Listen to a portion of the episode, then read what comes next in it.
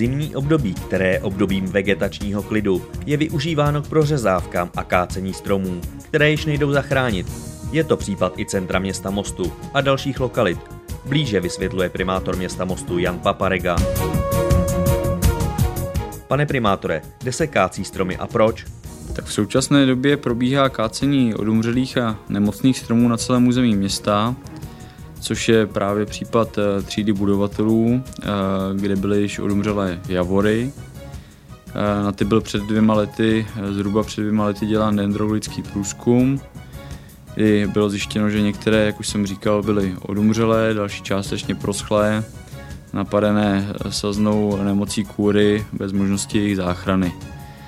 My jsme se proto rozhodli, že stromy necháme jako takové dožít a nyní po odumření se přistoupilo k samotnému kácení tak, aby nedošlo k pádu na komunikace nebo ohrožení chodců či silničního provozu. Co se bude dít nyní?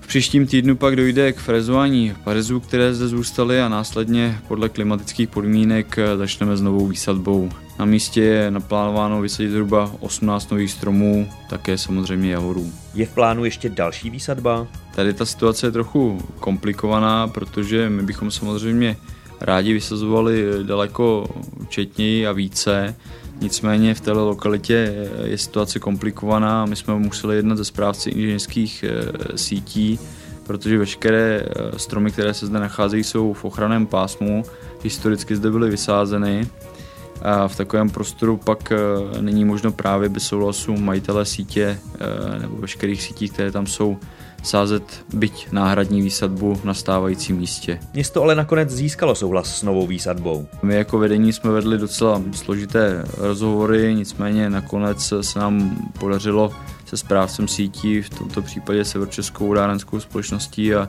Severočeskými vodovody a kanalizacemi, domluvit dohodu, která má písemnou formu, a stromy na jejich původním místě můžeme vysadit.